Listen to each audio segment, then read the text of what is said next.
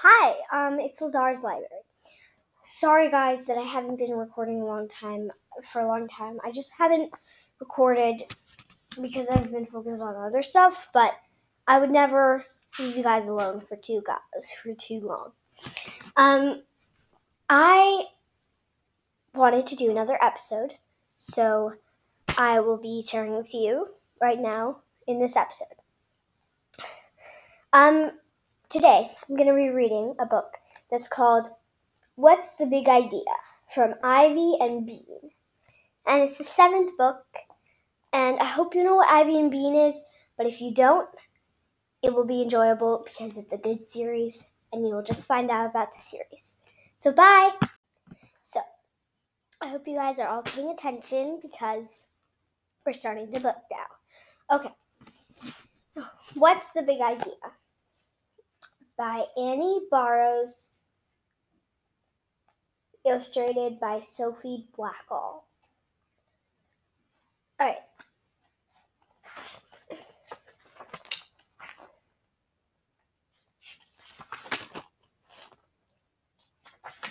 Chapter 1 Bean Gets Antsy.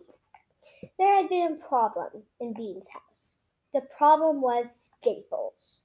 Bean loved staples. She loved them so much that she had stapled things that weren't supposed to be stapled. The things looked better stapled, but her mother didn't think so, and now Bean was outside.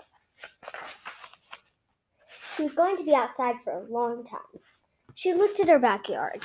Same old yard, same old trampoline, same old dinky plastic playhouse, same old pile, pile of buckets and ropes and stilts. None of them were any fun. Maybe she could play with the junkyard crash. Junkyard crash was when you stacked up all the stuff you could find, then drove the toy car into the stack. But that was no fun alone. Bean got up and scuffed across a nice green lawn until she reached the not so nice green lawn. This part of Bean's lawn had holes and lumps in it. The lumps were mostly places where Bean had buried treasure for kids of the future. Bean picked up a shovel. To heck with kids of the future. She would bore she, she was bored now, and maybe a secret admirer had added something interesting to her treasure like a ruby skull or a din- dinosaur egg. Bean didn't bury her treasure very deep, so it was easy to dig up. This treasure was a paper bag, but the paper bag wasn't doing so well. It was really, it was, wasn't really a paper bag anymore. Holy moly, Bean said loudly. I found treasure. She pulled the clumps of the paper apart. What a disappointment. No ruby skull, skull, no dinosaur egg, just the same old stuff she had buried two weeks ago. Dental floss, tweezers, and a magnifying glass. Some treasure. Bean flopped over on his stomach. I'm dying of boredom, she moaned hoping her mother would hear. I'm dying. She coughed in a dying sort of way. Ugh. Then and then laid still. No one was looking. Anyone. Anyone, anyone looking from the porch would she would see that she was dead, and then the person would feel bad. Bean lay still, very still. she could hear her th- heart thumping. She could feel her hairs on the arm moving. Bean opened her eyes. There was an ant scurrying over her arm. Bean pulled the magnifying glass over and peered at the ant. her mom was like a mountain, and the little ant, her arm was like a mountain, and the little ant was like a mountain climber, stumbling along with tired expressions on his face.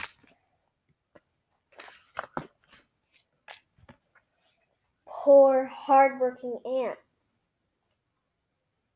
She knew how he felt because sometimes her parents made her go hiking.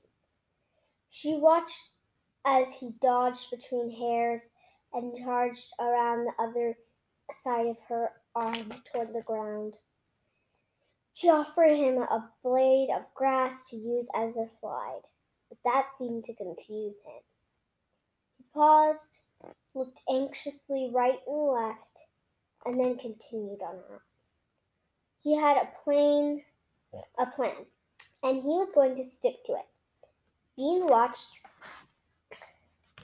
through the magnifying glass as he scuttled into the grass, rush, rushing along the ground between blades. He was a big in a big hurry. He met another ant by banging into him, and they didn't even stop to talk.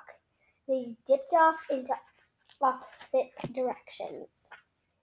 Bean followed her ant to patch, patch of dry dirt. Then he plunged down the hole. Come back, whispered Bean. She liked her ant.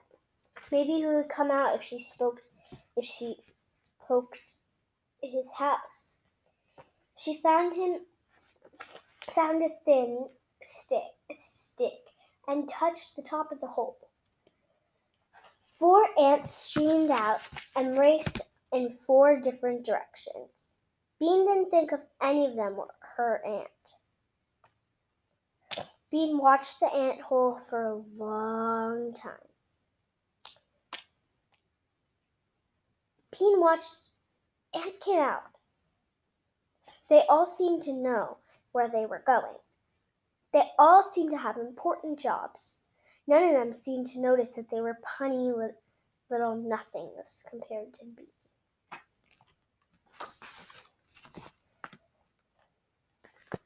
Bean dragged the hose toward the ant hole. She didn't turn the hose on. That would be mean. She let a little bit of water dribble into the hole and watched as the dirt erupt, erupted with ants. The, la- the thousands of ants flung themselves this way and that, racing to safety. Help! Help! whispered Bean. Flood! The ants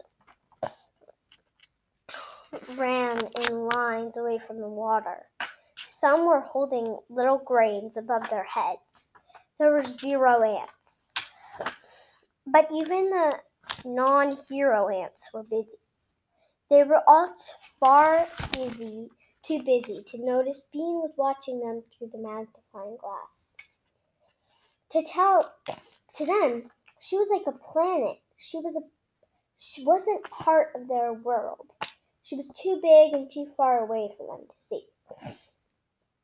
Bean looked up into the sky.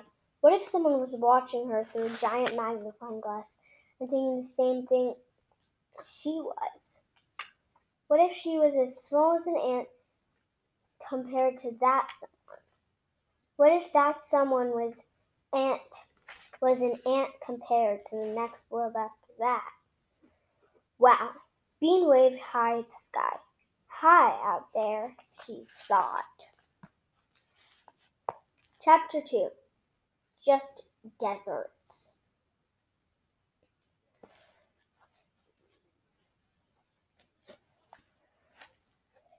Crisscross applesauce, for boys and girls, said Mrs. Aruba Tate.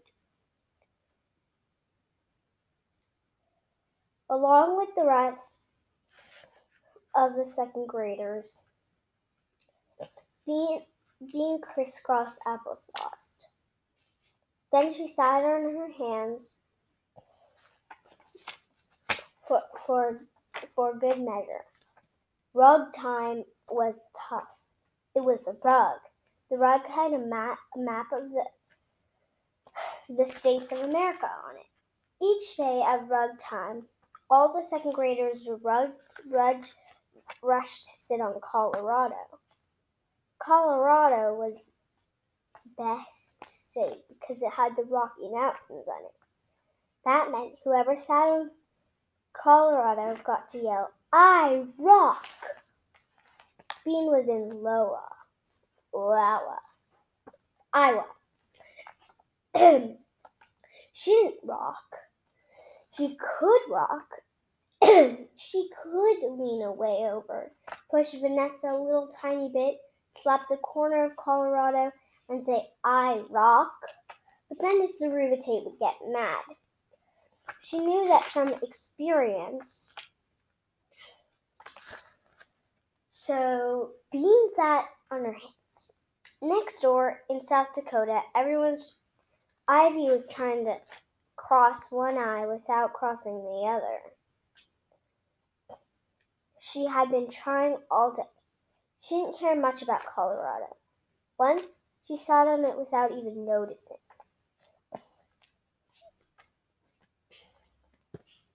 Bean decided to pay attention to what Mr. Rubitate was saying. Today, class, we are having a special science lesson. Science! Bean stopped thinking about Colorado. Science was usually dirt or fish. Bean liked both of them. But now, Mr. Rubitate went on. A team of scientists from the fifth grade will be presenting a report on global warming. And what do I expect from you, class? Respectful listening, everyone answered. Almost everyone. Mac Adam was pulling nubbies out of the rug, and he didn't say anything. Bean said it. She felt only a little bit respectful inside. Nobody listened respectfully to second graders. It wasn't fair. Let's welcome our fifth grade scientists, called out Mrs. Rubitate. The door to the classroom opened and four students shuffled in. Their names were Joanne, Matt, Adrian, and Shine. Sean, Shauna. Only Shauna talked. Joanne, Matt, and Adrian held their posters. Shauna tossed her hair over her shoulders. This is a report on global, global warming, she said. Adrian, show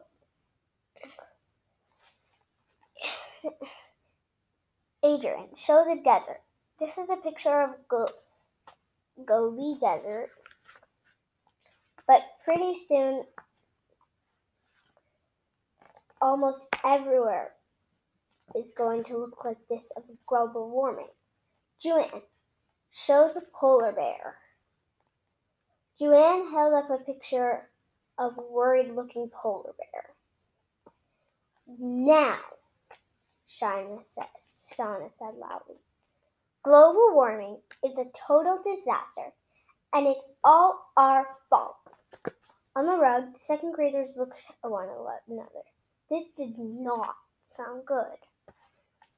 But when school was ever over, Ivy and Bean slumped like two stacks of potatoes on each bench outside their classroom.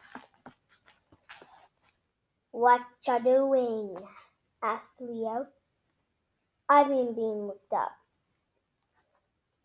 We're worrying about the polar bears, said Ivy glumly. What polar bears? asked Leo. Leo was in a different class. There's not ice cream for them to live on. There's not enough ice for them to live on, said Ivy. They're going to die out like the dinosaurs, said Bean. The, the heat's going to get them, said Ivy. Leo kicked their bench. You guys want to play stomp tag? Ivy and Bean stared at him. It's the pollu. Uh, it's the pollution, pollution, said Bean. From cars, said Ivy. And now, cow poop. Bean reminded her. Leo made a snorty, snorty sound. He thought cow poop was funny. Ivy and Bean frowned at him. Albeit, he said. What? I'll be it. You, you can never stop me for free if you want, said Leo. He kicked his foot out. Go ahead. Bean shook her head. We're busy, she said. Leo looked down at the breezeway. It was empty. What are you busy doing? We're busy worrying, said Bean. After a while, Leo found some other kids who wanted to play stomp tag.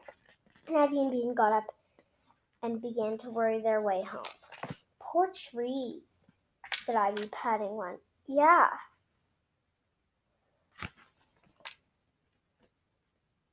said Bean. She kicked a car and looked at the curb. Take that, she yelled and felt a little bit better. At home, Bean's mom had heard about global warming and even about the polar bears. Bean, Bean's dad knew about it too. Bean's older sister, Nancy, said, Ha, there's nothing. Just wait until you find about the oceans. What about the oceans? asked Bean quickly. That's for me to know and for you to find out, said Nancy. But it's terrible, she added. Bean was too worried to even throw something at her. She went into the backyard and wa- wandered across the lawn. Poor grass, poor trees. Squatted by the patch of dirt where the ants lived and patted it. Poor ants. She hated global warming. Chapter 3 Hot and Bothered. Bye. Bye, guys. Um, I know there was a bad ending, but I just I need to stop. Um, yeah, I stopped at a chapter, so I guess it was kind of a good ending, but it was the wrong chapter. St- uh, um, so so I think I have to go now. I love you guys, and I totally wanted to do that. I feel so happy that I recorded that podcast. I hope you feel so happy to do too after you listen to this. Um, uh, yeah, I hope you enjoyed it, and goodbye.